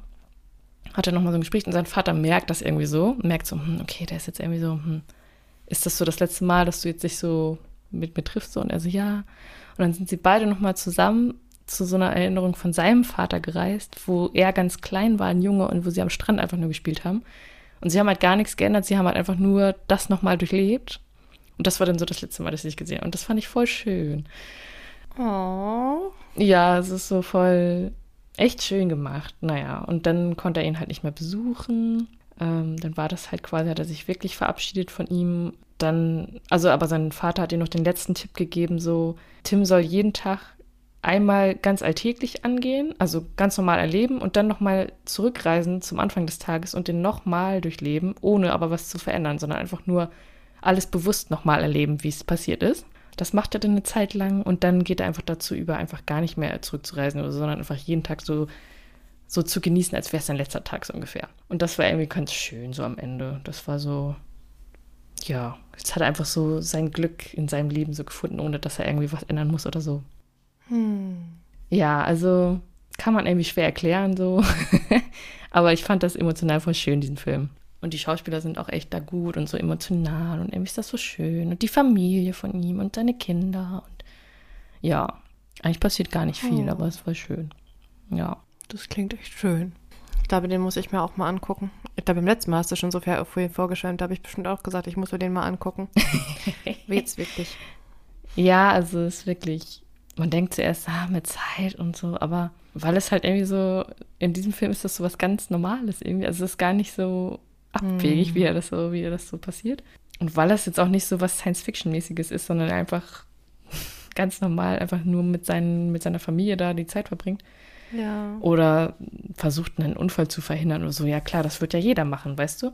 Also ja. es ist halt jetzt nicht so was Superheldenmäßiges, sondern es ist halt wirklich so was, was jeder halt machen würde. Also was würdest du mit dieser Gabe machen? Du würdest versuchen, wenn deine Schwester einen Unfall hat, das zu verhindern natürlich. Du würdest versuchen, jemanden zu retten, der jetzt krank geworden ist und das zu verhindern oder, na? Klar. So, also das ist halt, ich finde, darum geht es halt so irgendwie auch voll und das haben sie total schön umgesetzt in diesem Film. Der wirkt auch so deep, da will ich gar nicht weitermachen. Mit meinem nächsten Film. Ja, also es ist trotzdem irgendwie. Hat er denn eigentlich äh, viele lustige Stellen? Ist das wirklich so komödienmäßig? Doch, es ist schon auch lustig, weil auch, wie, wie er manchmal so halt peinlich ist, weil er es nicht hinkriegt und dann muss er muss das nochmal wieder ändern, weil um wieder, also um es nicht alles zu verkacken mit den Frauen zum Beispiel, das ist halt ganz lustig. Oder er zieht halt auch nach London. Ah, guck mal, der wohnt auf dem Land halt in England, aber er zieht dann nach London, um da Jurist zu werden. Mhm. Und zieht bei so einem Vater von seinem Freund ein, Harry. Und der ist halt auch Choleriker und der ist halt auch ziemlich lustig, weil er immer so rumkrakeelt und immer, oh, ey, jetzt versaust du mir hier mein Leben, weil du hier eingezogen bist und so. Oh also, oh Gott.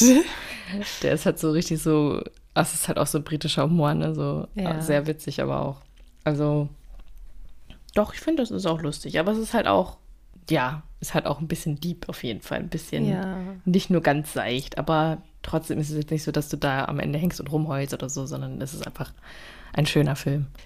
Hm. Dann, dann mache ich jetzt einfach mit so einer richtigen, richtig klassischen Liebeskomödie mit mehr Komödie, also viel ja. Komödie weiter.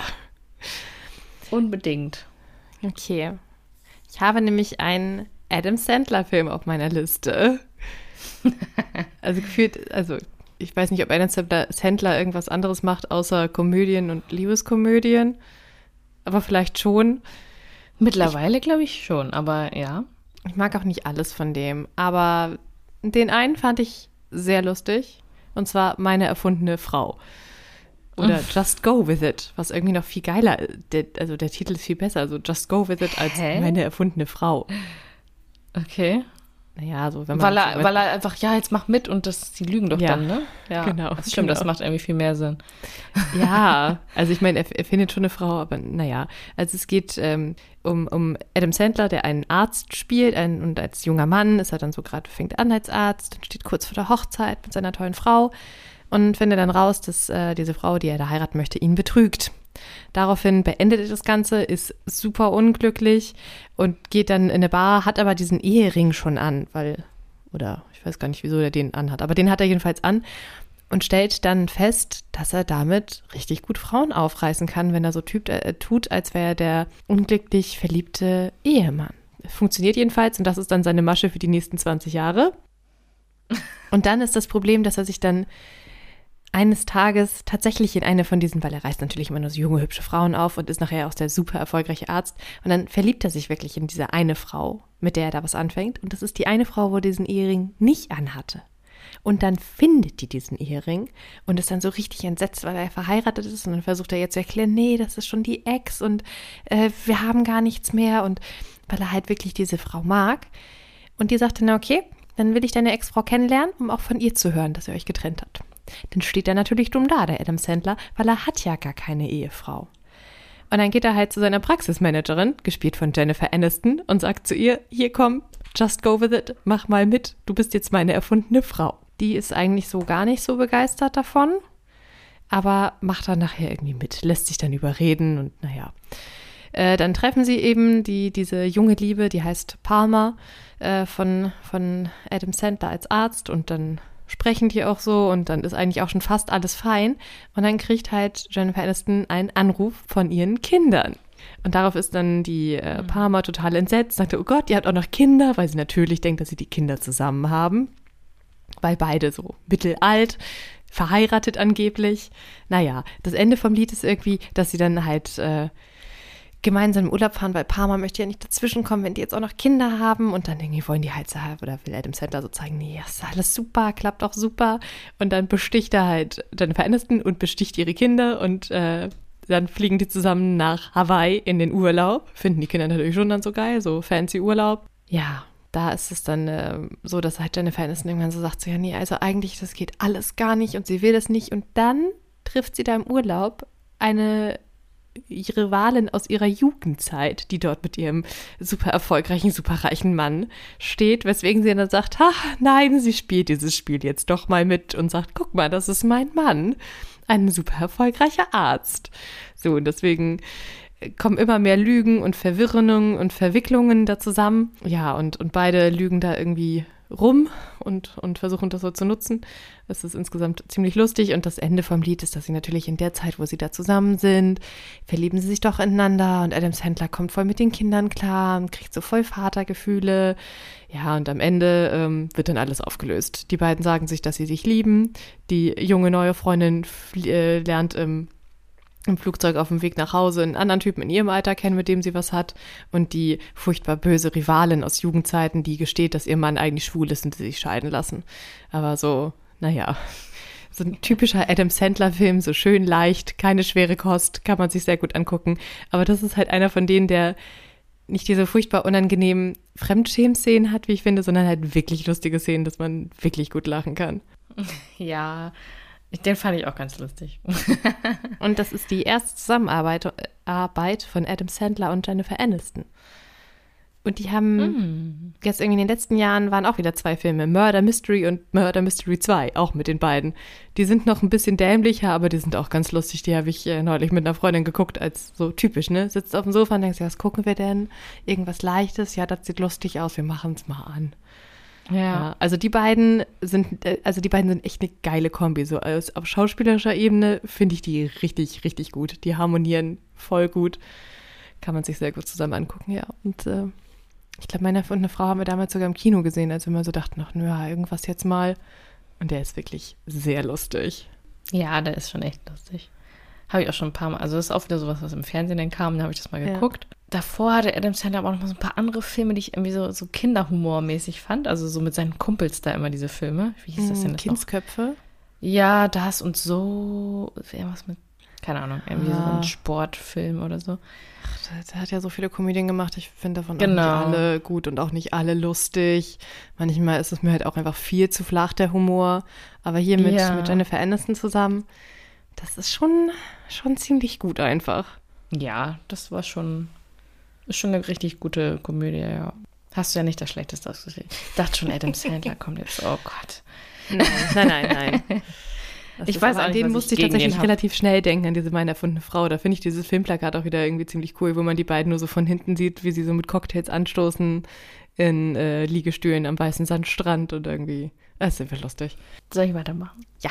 Ich äh, bin durch, ich habe nichts mehr dazu zu sagen. ähm, also ich habe mir noch notiert, wobei man sich auch wieder ein bisschen streiten kann, aber ich finde schon, dass es eine Liebeskomödie ist. Crazy Stupid Love. Ah, den hatte ich auch kurz auf der Liste und äh, habe ihn dann zugunsten anderer Filme wieder runtergestrichen. okay. Mit Ryan Gosling, Emma Stone und Steve Carell und dann mhm. noch so ein paar mhm. andere Leute. Ähm, von 2011. Und ich weiß nicht, ich finde es dadurch, dass das so, es geht halt um die Erwachsenen, aber es geht, also es geht halt so auf drei Ebenen, deswegen fand ich das so cool gemacht. Es geht halt zum einen um Cal Weaver, der im Auto erfährt, dass seine Frau die Scheidung will und sich dann erstmal aus dem Auto schmeißt. Ähm, dann geht es um deren Sohn Robbie, der unsterblich in seine Babysitterin verliebt ist, die aber in seinen Vater dummerweise verliebt ist. Ähm, und dann geht es noch um so einen Aufreißer-Typen, der quasi so vom Alter her ist er dann quasi, der ist ein bisschen jünger als Cal und aber älter als der Sohn natürlich, also so dazwischen noch die Generation. Jacob heißt er und der ist halt so ein Aufreißer-Typ in der Bar und der verliebt sich dann halt auch und das, ähm, die haben sich halt so kennengelernt. Cal ist halt dann getrennt von seiner Frau, die halt Schluss gemacht hat und er geht danach immer in so eine Bar und heult sich da aus und erzählt quasi mit so einem Cocktail, mit, mit Cocktailschirmchen und Oh. Und Strohhalm erzählt er immer allen Leuten. Ja, aber er ist da halt voll besoffen und erzählt immer allen Leuten, oh ja, bla bla, meine Frau hat mich betrogen mit David Lindhagen und meine Frau hat mich betrogen. und dieser Jacob hört das die ganze Zeit und, weiß ich nicht, nach ein paar Tagen labert er ihn an, weil er so sich das nicht mehr anhören kann. Ähm, der geht halt jede Nacht mit einer anderen Frau nach Hause so ungefähr und sieht halt immer diesen armseligen Typen da rumheulen und spricht ihn halt irgendwann an. So, was ist dein Problem? Blablups, deine Frau, ja, wir wissen alle, dass deine Frau dich betrogen hat und so weiter. Hör auf, hier rumzuheulen. Und ähm, ich kann dir helfen und so weiter. Und dann nimmt er den so ein bisschen unter seine Fittiche und pimpt ihn so ein bisschen auf. Aber erstmal hat er ihm gesagt, er soll dieses Schirmchen-Cocktail mit diesem Mini-Strohhalm, was aussieht wie ein Mini-Penis, wegtun. das ich halt auch so. Das darfst du schon mal nicht mehr trinken, sondern du musst halt coole Sachen trinken. Du musst naja, und dann, trink einen Whisky ohne Eis. ja. Und dann wird er erstmal aufgepimpt, kriegt erstmal Anzüge und das muss natürlich alles er kaufen. Naja, egal. Das finde ich schon mal richtig lustig, wie er ihn so ein bisschen ummodelt und gleichzeitig halt dieser Sohn die ganze Zeit da an seiner vier Jahre älteren Babysitter so ein bisschen rum, ja, rumbaggert und da auch dann für sie so in der Schule so und sich hinstellt und die, die Liebe gesteht und so weiter und das ist für sie total peinlich und so weiter. Aber irgendwie findet sie es auch süß, aber er ist halt einfach viel zu jung für sie. So, dann wird Kel so langsam echt so ein Aufreißer-Typ und kriegt das halt alles hin. Und ähm, Jacob hat an einer Frau dann gebaggert, Hannah, die ist gerade so Rechtsanwältin geworden, hat auch so einen Freund, aber der ist irgendwie doch nicht so toll. Ähm, aber das kommt gleich noch. Also der baggert da in dieser Hannah rum und findet die eigentlich echt ganz gut. Sie, ihre Freundin findet Jacob auch total gut und meint so, oh, du musst unbedingt mit ihm mitgehen, hab jetzt mal Sex mit dir, das ist total geil und so. Und sie so, nein. und erwartet dann eigentlich von ihrem Freund, dass er, die haben jetzt so ein Dinner, wo, wo er so was Großes verkünden will, dass sie erwartet, er macht ihren Antrag, aber er hat dann irgendwie, glaube ich, nur so was Jobmäßiges äh, verkündet und dann merkt sie, okay, der ist doch so ein dummer Typ. Sie macht jetzt Schluss mit dem. Daran erinnere ich mich noch. Ja, hat er dann verkündet, dass er irgendwie ein, eine Beförderung gekriegt hat oder ja, so. Ja, so einen tollen Job oder so. Und sie so, äh, nee, okay, das war's, du bist kacke. Und dann läuft sie wieder zu der Bar, um Jacob, also den Aufreißer, zu suchen und ähm, will mit ihm nach Hause gehen. Und das ist halt auch so witzig.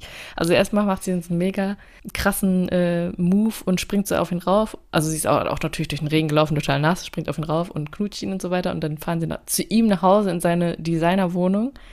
und dann trinkt sie erstmal auf Ex ganz viele Drinks bei ihm so, weil sie denkt, oh, muss ich erstmal locker machen. und sie ist halt aber auch dabei so, ja, sie fühlt sich sehr unbehaglich, man merkt, dass sie ähm, sehr aufgeregt ist und so denkt, boah, ey, zieh dich mal aus, damit ich mich irgendwie besser fühle. Und dann sieht er halt voll gefotoshoppt aus und sie sagt, oh, ernsthaft? Hat jetzt auch nichts geholfen.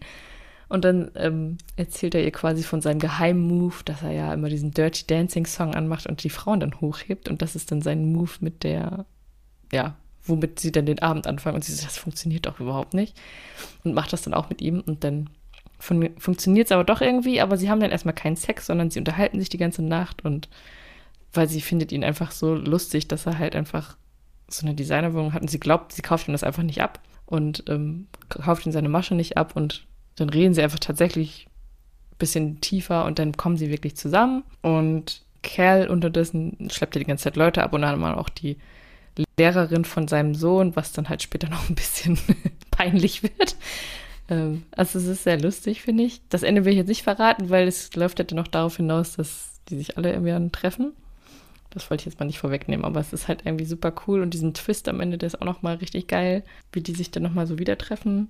Ja, und auch irgendwie sehr lustig, aber auch so ein bisschen, ja, so ein bisschen tiefgründig auch. Also jetzt nicht nur lustig, aber ich fand es schon auf jeden Fall eine Liebeskomödie, die ich immer gerne angeguckt habe. Ich habe sie jetzt noch nicht so mega oft geguckt, aber wenn hatte ich immer sehr viel Spaß.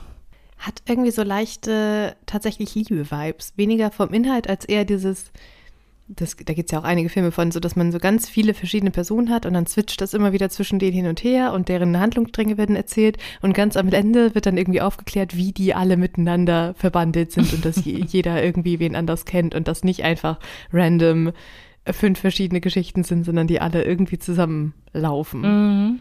Ja. Ich meine, man weiß es natürlich, wenn man es einmal gesehen hat. Ja. Aber ich fand es richtig gut. Und ich finde, man kann es trotzdem immer wieder gucken. Es ist irgendwie so richtig cool. Ich glaube, ich habe den auch irgendwie nur einmal oder so gesehen, aber ich weiß noch, dass ich ihn irgendwie ganz süß fand. Und irgendwie ja, mit, mit Emma Stone finde ich, ist es meistens irgendwie lustig. Ja, die, genau, die ist auch richtig Stone. cool. Aber es mit dem Sohn ist auch irgendwie total süß irgendwie. Der kriegt ja dann am Ende doch noch irgendwie so, so einen Umschlag von der Babysitterin mit irgendwie so ihren Fotos, die sie eigentlich mal für den Vater gemacht hat, aber versteckt hat und kriegt er jetzt. ja, stimmt. Ich glaube, ich muss den auch noch mal gucken. Es ist halt echt, echt ganz cool. Ja. Ach, ah, das gibt schon lustige Filme in, in diesem Bereich, an die ich mich einfach nicht mehr so erinnern kann. Es gibt so viele. Mhm. Deswegen war ich da am Anfang mhm. so, ich habe da irgendwie zehn Sachen aufgeschrieben und war so, oh Gott. Wenn ich jetzt auf die Aufnahmezeit gucke, müssen wir vielleicht die Honorable Mentions am Ende streichen. Ja, vielleicht. Sonst machen wir irgendwann äh, Romcoms 2.0. Also ich glaube, zu meinem fünften muss ich eigentlich gar nichts erzählen, weil das vielleicht auch jeder kennt. Ich weiß es nicht. Da habe ich ja meine Notizen nicht mehr. Aber egal, wir gucken gleich mal. Ist gleich schon der fünfte? Nee, nee sind wir doch bei Nummer vier. Ja. Soll ich? Mal Nummer vier. Ja. Ich habe einen äh, Direct-Streaming-Film. Also ich meine zumindest, mhm. dass der, wobei, oh Gott, ich glaube, das stimmt gar nicht. Vielleicht lief der doch im Kino. oh. Vielleicht streichen wir das einfach alles raus. Ne? Nein. ist schon okay. Er ist von 2018.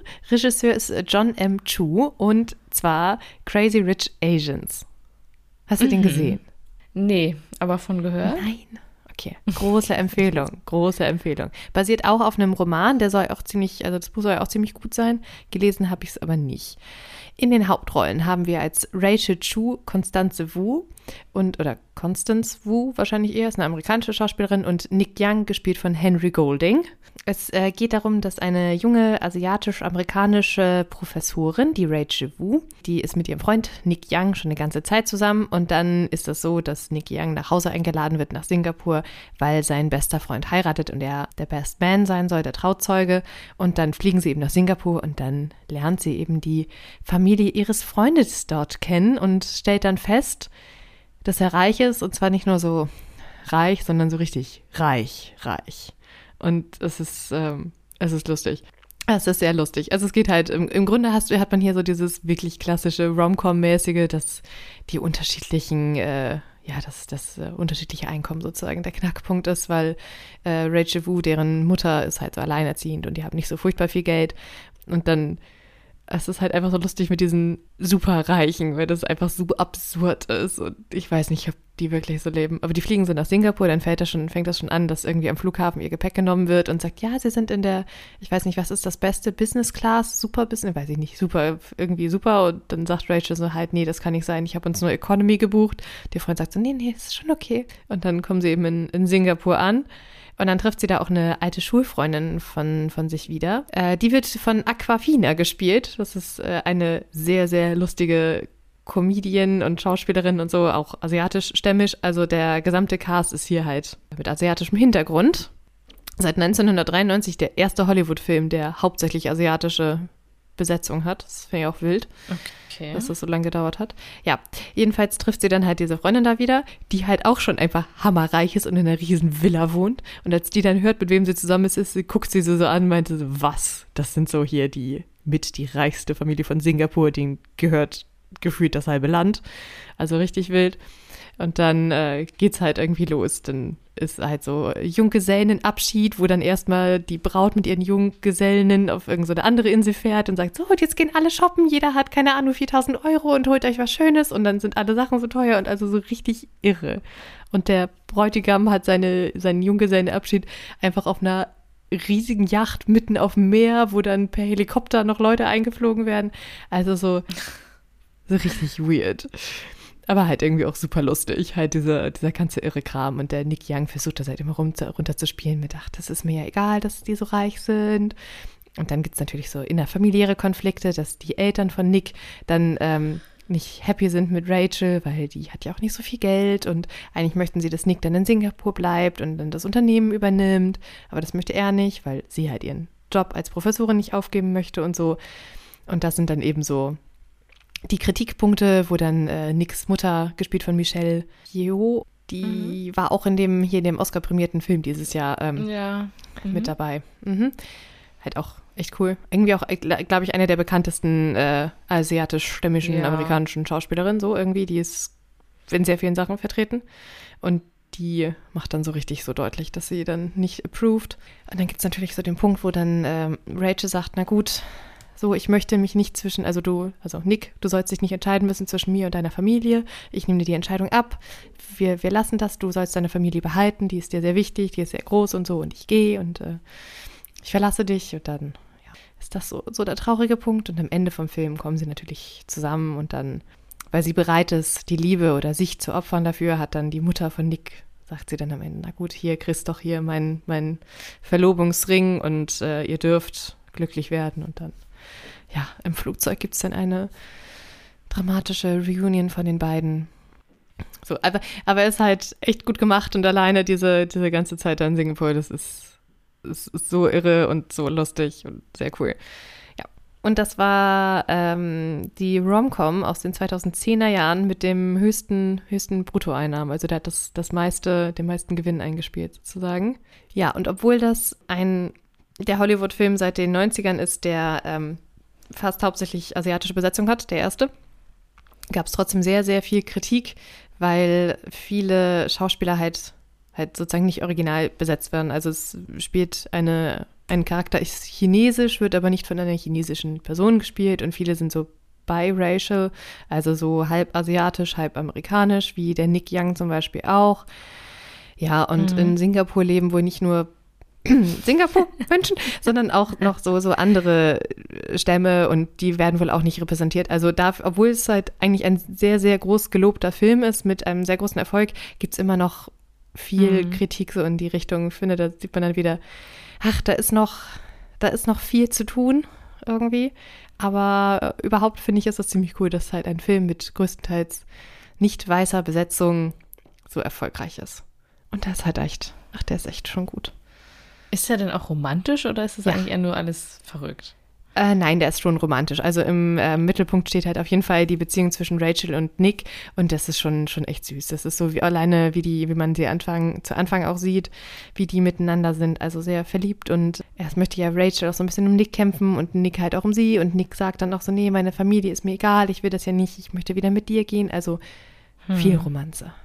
Die beiden, die da heiraten, zu dessen Hochzeit die da sind, naja, hm. aber ähm, doch zwischen Rachel und Nick, das ist schon, schon echt süß und am Ende dann so diese Liebeserklärung. Es ist schon sehr zauberhaft. Und ich, aber ich glaube, mein Highlight äh, in dem Film ist eigentlich aber diese, die, die, der Charakter da von, von der Aquafina, weil der einfach, die ist so lustig. Die macht, die macht sehr viel aus. Es ist, die fahren irgendwann so spontan auf eine Party und dann macht sie erstmal den Kofferraum auf und hat so drei äh, noch so in so Kleidungshöhen Klamotten dabei, wo dann so Schildchen drauf sind für Classic, Slutty und Party oder so. Wo sie sagt, sie ist immer vorbereitet. Man weiß ja nie, wann man mal spontan auf eine Party eingeladen wird und dann braucht man halt Optionen. das alleine ist, äh, ist äh, ja. Okay, also große Empfehlung. Kann man, es ist wirklich richtig gut. Und ich habe auch überlegt, ob ich das Buch vielleicht noch mal lese. Ja. Mm. Aber okay, da taucht man so in so eine ganz andere Welt ein, auf jeden Fall. Total, total. Ja. Ich habe jetzt noch mal was. Darüber will ich gar nicht so viel reden. das ist aber so was richtig klassische Liebeskomödie für mich und da habe ich vorhin mich gefragt, okay, ist also das ist ja dieses ugly Meat, glaube ich, weil das ist nicht dieses was war das? Nicht Meat cute, eher Meat ugly. Meat cute, Meat ugly äh, weil der Film heißt auch The Ugly Truth, die nackte Wahrheit. Das habe ich richtig vergessen, diesen Film, aber letztens kam das wieder im Fernsehen. Ist der nicht mit Kat Catherine Heigl? Ja, und Gerard Butler. Und das war für mich, ja. habe ich gar nicht mehr auf dem Zettel gehabt, aber ich habe das letztens mal im Fernsehen geguckt. Ähm, der Regisseur hat übrigens auch so natürlich Blond oder Kiss and Kill ah. und sowas ah. gemacht. Ich weiß noch, dass ich ihn lustig fand, aber ich habe keine Ahnung mehr, worum es ging. Ja, also das kann ich nur mal kurz äh, umfassen. Sehr gerne. Aber das ist auf jeden Fall so, dass die sich am Anfang einfach gar nicht mögen. Also es geht um Abby Richter, die arbeitet als Produzentin bei so einem Fernsehsender. Und die Quoten gehen so langsam runter, dann muss sich der Sender etwas überlegen, wie sie wieder Leute an, an den Fernseher tackern, so ungefähr. Und es gibt da so eine andere Sendung, die heißt The Ugly Truth. Das macht Mike Chatway. Und der zieht da so ein bisschen über Frauen her, über romantische Vorstellungen, die einfach unrealistisch sind. Und er sagt dann immer so, ja, das ist dann die ugly truth, Leute. Ähm, und die heuern den jetzt quasi an, damit sie so ihr Programm so ein bisschen auflockern zwischendurch. Der ist dann so mit in den Nachrichtenprogramm so dazwischen, dass er da so ein bisschen so seinen Part noch sagt. Und das hat aber ihr Chef so auf eigene Faust gemacht. Sie war damit gar nicht einverstanden. Und dann kam dieser Typ und sie so, oh, so ein Frauenhasser und ich hasse den total und der ist voll nervig und der hat so eine ganz komischen, äh, frauenfeindlichen Ansichten und so. Oder naja, äh, ja, doch, eigentlich kann man das so sagen. Also er ist auf jeden Fall so, ja, Frauen, die das so romantisieren, die sind halt total dumm und das funktioniert halt alles gar nicht und der perfekte Mann existiert nicht und deine perfekte Beziehung, da steigst du dich rein und das funktioniert halt alles gar nicht. Männer sind alle so, die denken nur an Sex, die wollen nur das von der Frau und das ist einfach so. So, und dann, als sie dann so einen neuen Nachbarn kennenlernt, der bei ihr gegenüber einzieht, erzählt sie, also Mike kriegt das irgendwie mit, also die haben da, glaube ich, so ein bisschen gewettet er. Also sie sagt, ja, der ist total toll und will sie jetzt kennenlernen und er sagt, ich äh, wette mit dir, wenn du dich so verhältst, wie ich das sage, dann kriegst du den rum, weißt du so. Mhm. Und dann macht sie das, okay. Erstmal natürlich so voll das geile Kleid anziehen, Haarverlängerung und irgendwie so schick machen und so weiter. Und dann auch nur witzig sein und nur sexy sein und nur so ein bisschen, ich glaube, er hat dann sogar, sie hat sogar einen Stöpsel im Ohr oder so beim ersten Date oder was, dass er so ein bisschen sagt, was sie sagen soll. Naja, und dann kommen die dann auch zusammen. Da merkt Mike aber so ganz kurz, so kurz, na, hm, okay, die ist halt doch eigentlich ganz cool, aber okay, die ist jetzt mit dem Typen zusammen, alles gut. Dann haben sie so eine Geschäftsreise und da passiert dann aber so ein bisschen was zwischen Mike und Abby halt natürlich, dass die sich dann irgendwie näher kommen und bla blups und am Ende, ja, merkt Abby so, okay, sie ist mit ihrem Nachbarn, der übrigens Colin heißt, äh, ja, zusammen, aber sie merkt dann, du bist nur mit mir zusammen, weil ich nur so getan habe. Du bist gar nicht mit mir wirklich zusammen, sondern ich bin so und so und ich bin neurotisch und ich habe immer so Ausrast und ich will, dass alles perfekt ist. Und er so, ah, ich mochte dich aber, weil du halt nicht so bist. Und dann machen sie halt Schluss. Und Mike überrascht die aber dann so in so ein Hotelzimmer und ja, das war dann so ein bisschen blöd für ihn und der will dann halt den Job wechseln und abhauen so ein bisschen, also so fluchtartig sie nicht mehr wiedersehen, so, weil er sich halt verknallt hat. Und dann kommt es aber noch zu so einem kleinen Showdown, wo die sich dann im Fernsehen so ein bisschen streiten und dann aber doch da quasi sich wieder versöhnen und sich, äh, ja, gestehen, dass sie doch ineinander verliebt sind. Aber erstmal müssen sie sich erstmal wieder gegenseitig ankacken. Und das ist halt ganz lustig, weil die sich halt andauernd streiten und immer so aufeinander rumpacken, aber so auf so eine witzige Art irgendwie. Und ja, am Ende, man weiß ja die ganze Zeit, die stehen halt voll aufeinander so. Ja. Gibt es nicht in dem Film irgendeine so Szene, wo sie in so einem Heißluftballon zusammen unterwegs sind? Ja, genau, das ist das am Ende, dass sie da ich weiß gar nicht warum. ich weiß auch nicht mehr warum. Ich kann mich nur erinnern, dass sie jetzt noch im Heißluftballon sind und sich dann irgendwie auch streiten, aber da kommt man ja nicht weg. Man kommt da ja nicht weg und dann müssen die ja irgendwie sich aussprechen. Genau, eigentlich war die Sendung schon für sie vorbei, aber die hatten dann noch so, ein, der Sender hatte noch so eine Kamera irgendwie im Heißluftballon oder so. Und dann wurde das auch doch noch weiterhin übertragen, wie sie sich da noch so ein bisschen anzicken, aber dann sind sie da auch wieder zusammengekommen in diesem Heißluftballon. Genau. Das war so das Ende des Films. Ja, das, doch, ich finde, das, das zählt definitiv auch als so romantische Komödie. Der ist ja ziemlich lustig. Und der nimmt ja so dieses Kernthema auch, auch mit auf die Schippe. Das, es gibt nicht die wahre Liebe, sagt der Typ. Und dann zeigt sich, es gibt sie doch genau zwischen den beiden. Ja, ich meine, man weiß jetzt nicht, was ein paar Monate später passiert, aber, aber äh, so ist halt irgendwie ganz süß. Mhm, ne? Ja, ganz schön. Ja. Okay. Nummer fünf. Mhm. Ich wette, diesen Film kennst du nicht. Ich glaube, es kennen ihn sehr viele nicht. Er war auch leider nicht so der Erfolg. Aber ich liebe diesen Film und ich finde ihn wahnsinnig lustig. Und zwar heißt er Wo die Liebe hinfällt. Mit Jennifer Aniston. Oder im Original Rumor Has It von 2005. Hä? Doch, das kennt man doch, oder? Ja. Also ich kann mich jetzt nicht mehr erinnern, du musst es wahrscheinlich erzählen, aber das kenne ich sehr auf jeden gerne. Fall.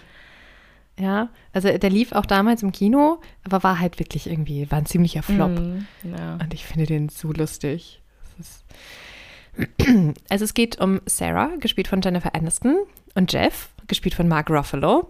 Und die beiden äh, sind verlobt und fliegen nach Pasadena nach Hause zu Sarahs Familie, weil ihre kleine Schwester nämlich heiratet. Und die haben noch gar nicht gesagt, dass sie verlobt sind. Deswegen alleine diese Anfangsszene, da sind sie im Flugzeug. Es ist so lustig. Und dann ist Sarah richtig nervös und nimmt sich diesen Ring ab und kriegt den Verlobungsring erst nicht vom Finger, weil im Flugzeug werden die Finger ja so dick.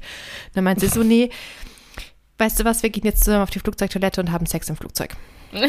Weil das ist dann ihre Lösung, um das, dann gehen sie halt nacheinander auf diese Flugzeugtoilette und aber natürlich kriegen sie es irgendwie nicht hin und dann ist sie halbwegs beruhigt und geht wieder und dann verlässt sie natürlich die Flugzeugtoilette zuerst, weil sie möchten ja nicht gesehen werden. Und dann geht sie halt raus und ihr Mann ist noch drin und dann kommt so ein anderer Typ rein, weil er mal muss. Und das ist, also so eine Art von Humor ist ungefähr der ganze Film. Aber ich finde es sehr lustig. Naja, jedenfalls kommen sie dann in Pasadena an ähm, und der Vater holt sie ab und ihre Mutter ist leider schon tot, aber der Vater ist halt da und der ist halt auch echt süß.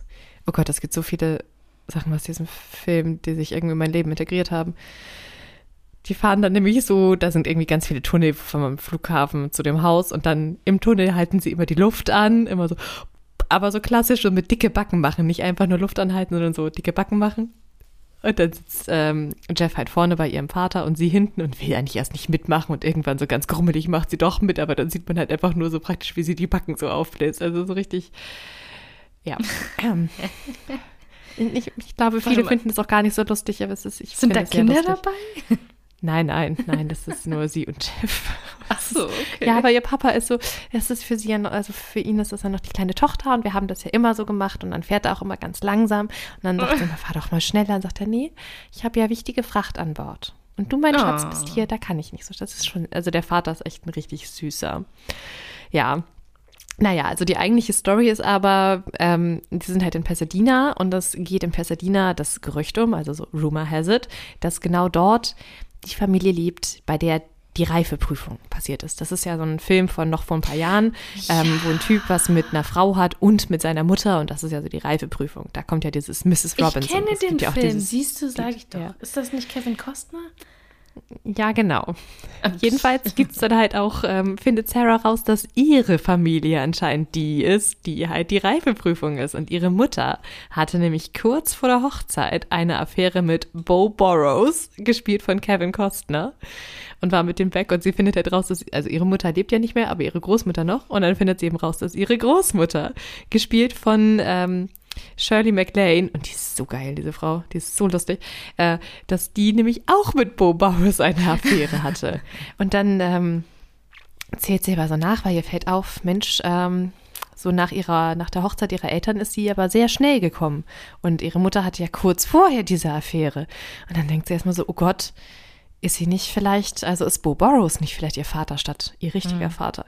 Und dann macht sie sich halt so auf die Suche nach Bo Burrows und findet den auch. Der ist jetzt so ein reicher Internetmensch. Und dann verbringt sie halt mit dem Zeit. Also Jeff fliegt wieder nach Hause, nach San Francisco und nee, nee ach, keine Ahnung, LA, sonst wohin. Und sie erstmal zu Bo Burrows, weil sie muss das jetzt rausfinden. Sie ist auch so Journalistin und so.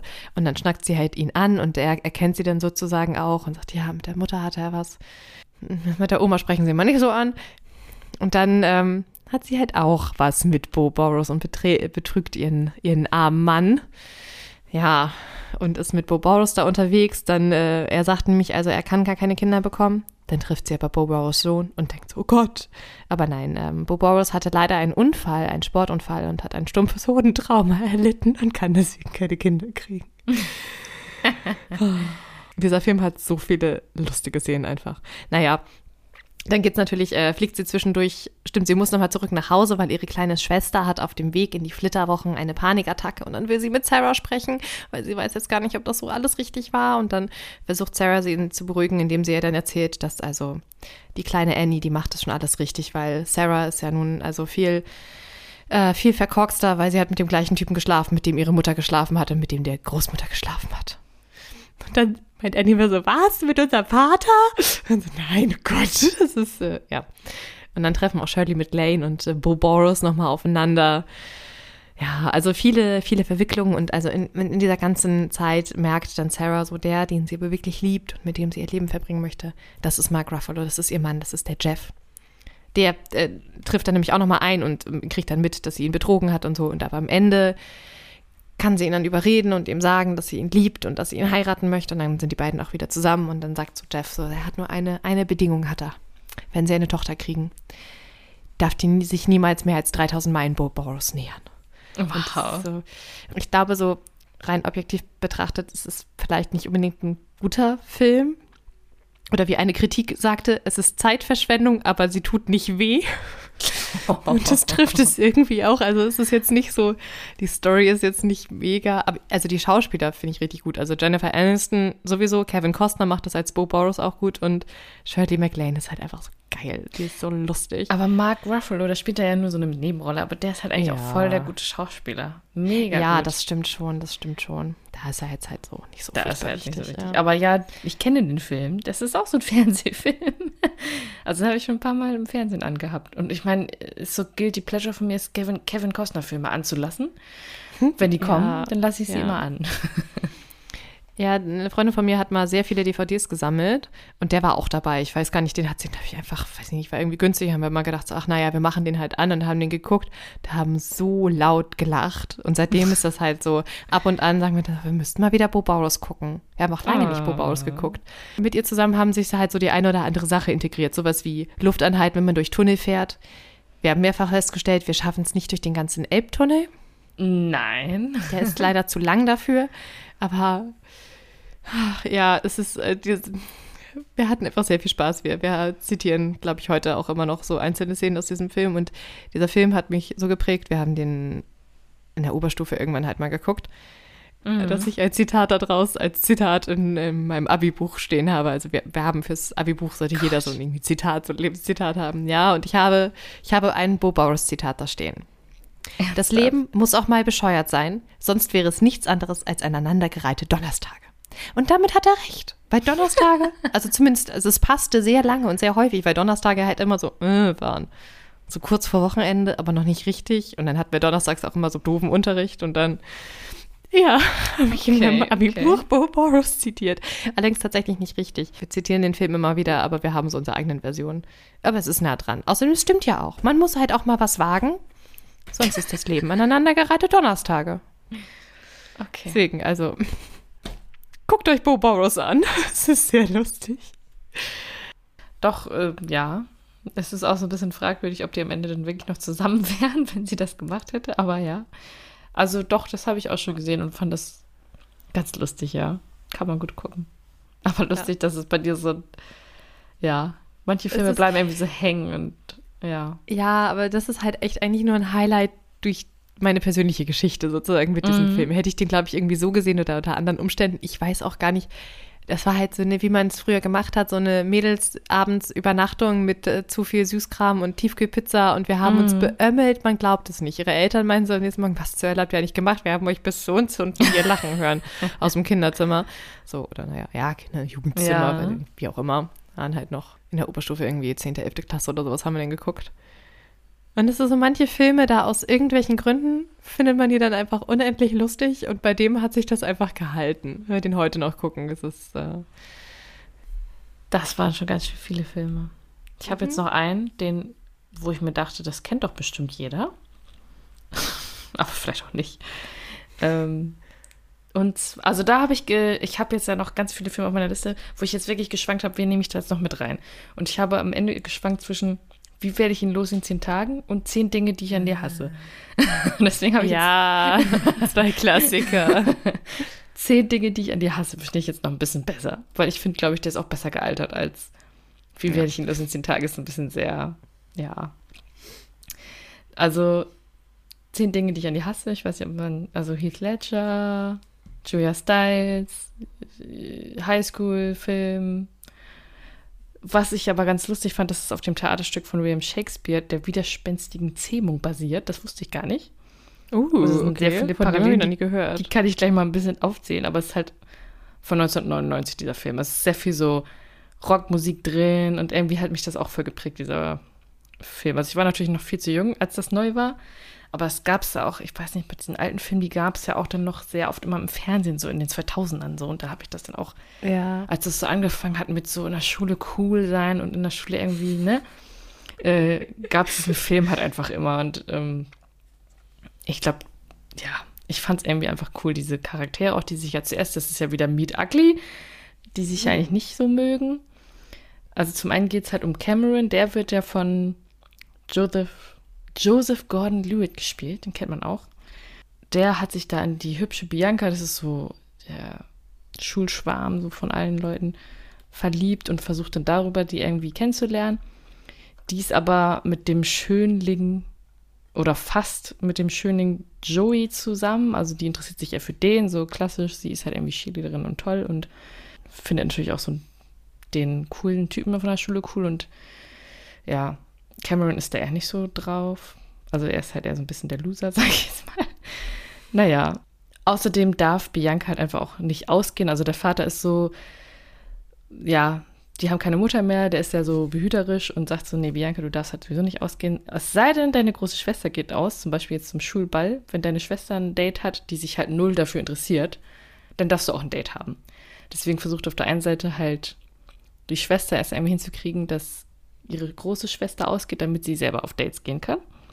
Und Cameron versucht irgendwie auf sich aufmerksam zu machen, indem er so einen anderen Typen, also Patrick, dazu bringt, ähm, Cat zu verführen. Also die müssen halt dafür sorgen, dass Cat ausgeht und einen Freund hat und Dates hat, damit Bianca Dates haben darf. So, so ist so ein bisschen die Grundstory. Patrick ist halt so ein Rocker-Typ, so ein Außenseiter, aber irgendwie ist er trotzdem ganz cool. Und, ähm, und das ist halt Heath Ledger. Und Cat ist halt Julia Stiles, die ist halt so ziemlich hochnäsig und ja, ziemlich klug und so weiter auch. Und die ist natürlich erstmal so, nee, was willst du denn von mir? Und ich habe sowieso keinen Bock auf Männer und die sind alle dumm. Und äh, Männer ziehen mich ja sowieso nur runter und halten mich davon ab, auf das College zu gehen, was ich will und so. Also die ist halt wirklich so voll anti. Aber weil er halt auch so ein bisschen anti ist, passt es irgendwie dann doch ganz gut. Also so, er ist da sehr charmant und er kriegt sie dann auch ziemlich schnell so, ja, doch dazu hin, dass sie lachen muss zum Beispiel oder so. Also es geht dann halt sehr viel über auch so Necken und miteinander, ja, fies zueinander sein so ungefähr. Und dann äh, mögen sie sich halt doch ziemlich und kommen dann auch wirklich zusammen. Aber sie findet dann halt heraus, dass Patrick quasi dafür bezahlt wird oder dazu gebracht wurde, mit ihr auszugehen, damit Bianca ausgehen kann. So, das ist so ein bisschen dann der Konflikt da. Aber sie verlieben sich natürlich trotzdem und das muss er sie zurückgewinnen und sie überzeugen. Und sie hat dann noch so ein, also Cat hat noch so ein Gedicht geschrieben. Das mussten die im Literaturkurs machen. Und ich glaube, das ist so, glaube ich, die, die Szene, die man am meisten kennt, wo sie so diese zehn Dinge auf, also wo sie so aufzählt, was sie an ihm hasst, aber sie liebt ihn auch gleichzeitig, weißt du? Kennst du die Szene? Mm, ja, ja. Ich kenne auch den Film. Es ist nur ewig her, dass ich den gesehen habe. Es ist so gut immer noch. also ich finde es immer noch richtig cool. Ja, und dann am Ende, äh, ich glaube, hat er ihr eine Gitarre gekauft? Genau, er hat ja Geld bekommen und davon hat er ihr eine Gitarre gekauft, weil sie möchte auch gerne. Und dann kommen sie halt zusammen und sie verzeiht ihm so. Also das Geld hat er dann gar nicht für sich selber benutzt, sondern er wollte es halt auch gar nicht so richtig als Geld, sondern ja, er hat das halt eigentlich nur so als Herausforderung angenommen sozusagen und hat aber zufällig noch Geld dafür gekriegt. naja, oh. egal. Aber genau, das Ganze hat halt voll die Shakespeare-Bezüge auch. Zum Beispiel die Namen, also die Schwestern heißen bei Shakespeare in dem der widerspenstigen Zählung heißen die auch Katharina und Bianca zum Beispiel. Dann ist da, ist da auch die Orte, die Schule heißt irgendwie Padua und das ist auch die Stadt, in der Shakespeare Stück spielt. Also da gibt es so ganz viele Parallelen. Das ist halt irgendwie ganz cool ja, gemacht. Padua, ist das nicht in Italien oder? Mm, oder ähm, ja, ich glaube schon. Fast Italien, Süd, was ist denn da drüber? Schweiz? Mhm. Auf jeden Fall den Stadtnamen habe ich schon mal gehört. Ja, genau. Und so verschiedene Sachen. Dann ist da auch noch was mit Verona und Patrick heißt Verona mit Nachnamen. Also so hm. eindeutige Parallelen auf jeden Fall deswegen die Handlung halt auch. Und das ist ganz cool, wenn man es so sieht. Also da ist mir dann auch aufgefallen, ah, vielleicht mag ich das deswegen so gerne, weil Shakespeare ist immer gut. Ähm, ja, ganz cool gemacht auf jeden Fall. Und ich mag immer so dieses, wenn die sich erstmal so anzicken und dann, also sie ist halt wirklich voll die Kratzbürste, ne?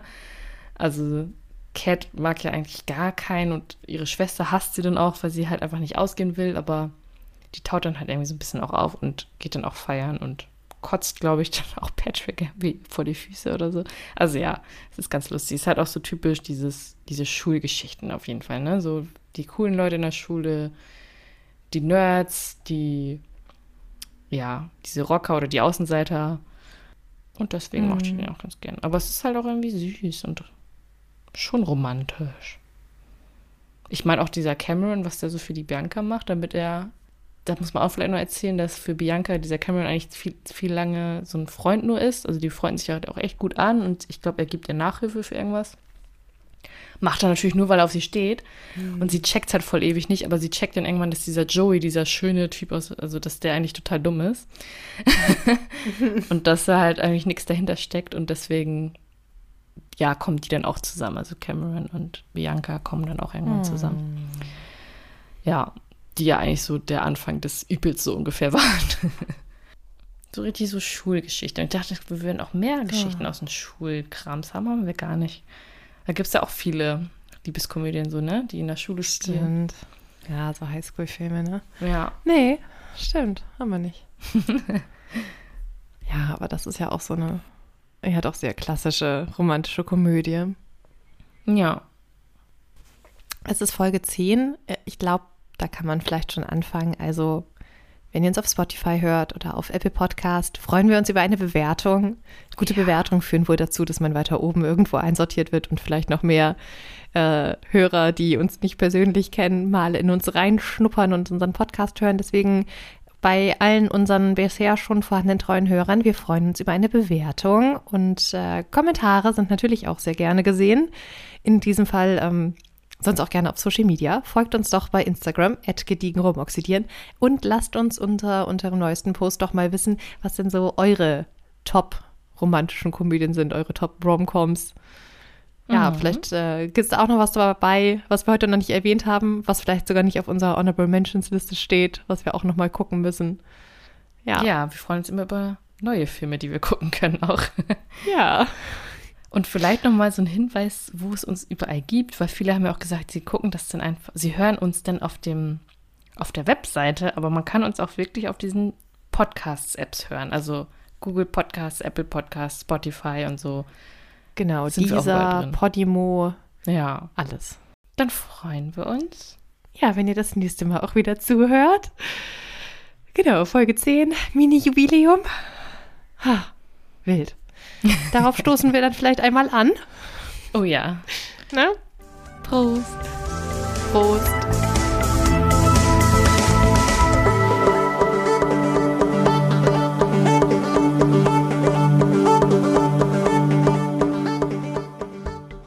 Ein herzlicher Dank geht raus an Grenadine Art für unser Podcast-Logo und unser Podcast-Bild.